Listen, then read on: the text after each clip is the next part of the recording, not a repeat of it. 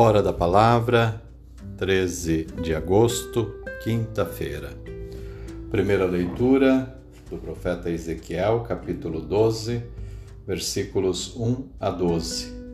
O Evangelho de Mateus, capítulo 18, versículo 21 ao capítulo 19, versículo 1. Saúde e paz. Deus sempre quer o nosso bem e se desdobra em exemplos e ensinamentos, para que percebamos o seu amor por nós e os caminhos que ele nos indica. Mas nem sempre percebemos essas coisas de Deus em nossa vida. Muitas vezes somos insensíveis aos sinais de Deus. Além de termos dificuldade em perceber seus sinais e ensinamentos, temos dificuldade em perdoar, tornando-nos pessoas de coração duro. Tudo isso nos leva a situações de sofrimento, tais como o exílio, figurado na primeira leitura. Exílio é lugar de sofrimento, de falta de liberdade e de sujeição. Assim, o profeta Ezequiel previu o exílio para o povo de Israel, que havia se tornado um povo rebelde. Deus pede que o profeta proceda como um exilado à vista dele, para ver se percebia que poderia ocorrer o mesmo consigo se não se convertesse da sua rebeldia. Porém, o povo não entendeu o que o profeta fez nem o que dizia e continuou em sua rebeldia. Desse modo, com tal procedimento, decretou-lhe a condição de exilado. Deus havia alertado, mas o povo não obedeceu. Desse modo também pode ocorrer conosco, quando não sabemos ler os sinais de Deus e não ouvimos o que os profetas de nossos tempos têm a nos dizer.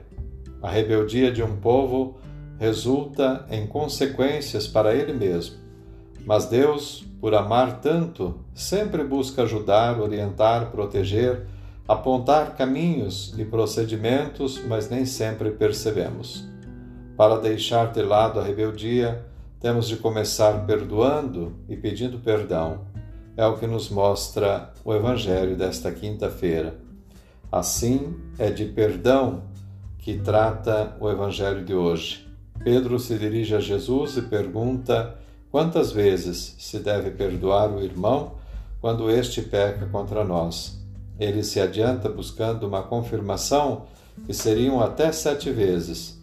Pedro estava entendendo literalmente o significado do número 7. Não tinha entendido que 7, no sentido teológico, significa plenitude. Por isso, Jesus procura logo ampliar esse número para 70 vezes 7, de modo que ele entendesse que não devem existir limites para o perdão. É preciso perdoar sempre, não apenas algumas vezes. O perdão cristão é ilimitado. Para elucidar essa situação, Jesus conta a parábola do homem que devia para o rei uma enorme fortuna e não tinha como pagá-la. Depois de haver suplicado o perdão dessa enorme dívida, ele é perdoado.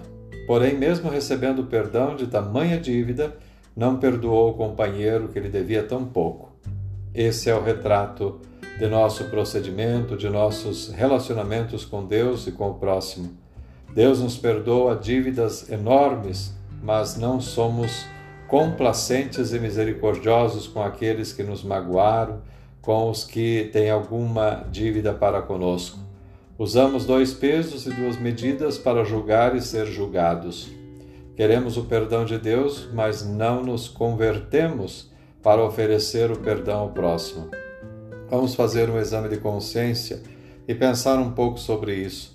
Nossos relacionamentos seriam muito melhores se usássemos os critérios de Jesus para perdoar, ou seja, perdoar sempre, sem limites, mesmo que o pecado contra nós tenha sido de extrema gravidade.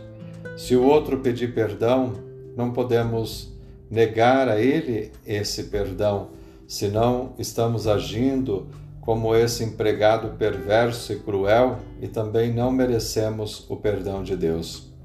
Que possamos exercitar o perdão em nossa vida, e isso só será possível se percebermos a presença de Deus que caminha conosco E se enquanto comunidade cristã formos para nossos irmãos um reflexo da presença divina, e isso só se dará se houver perdão em nossas relações.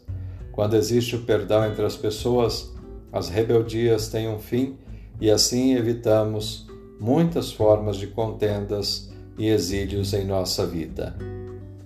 Deus te abençoe, um ótimo dia. Em nome do Pai, do Filho e do Espírito Santo.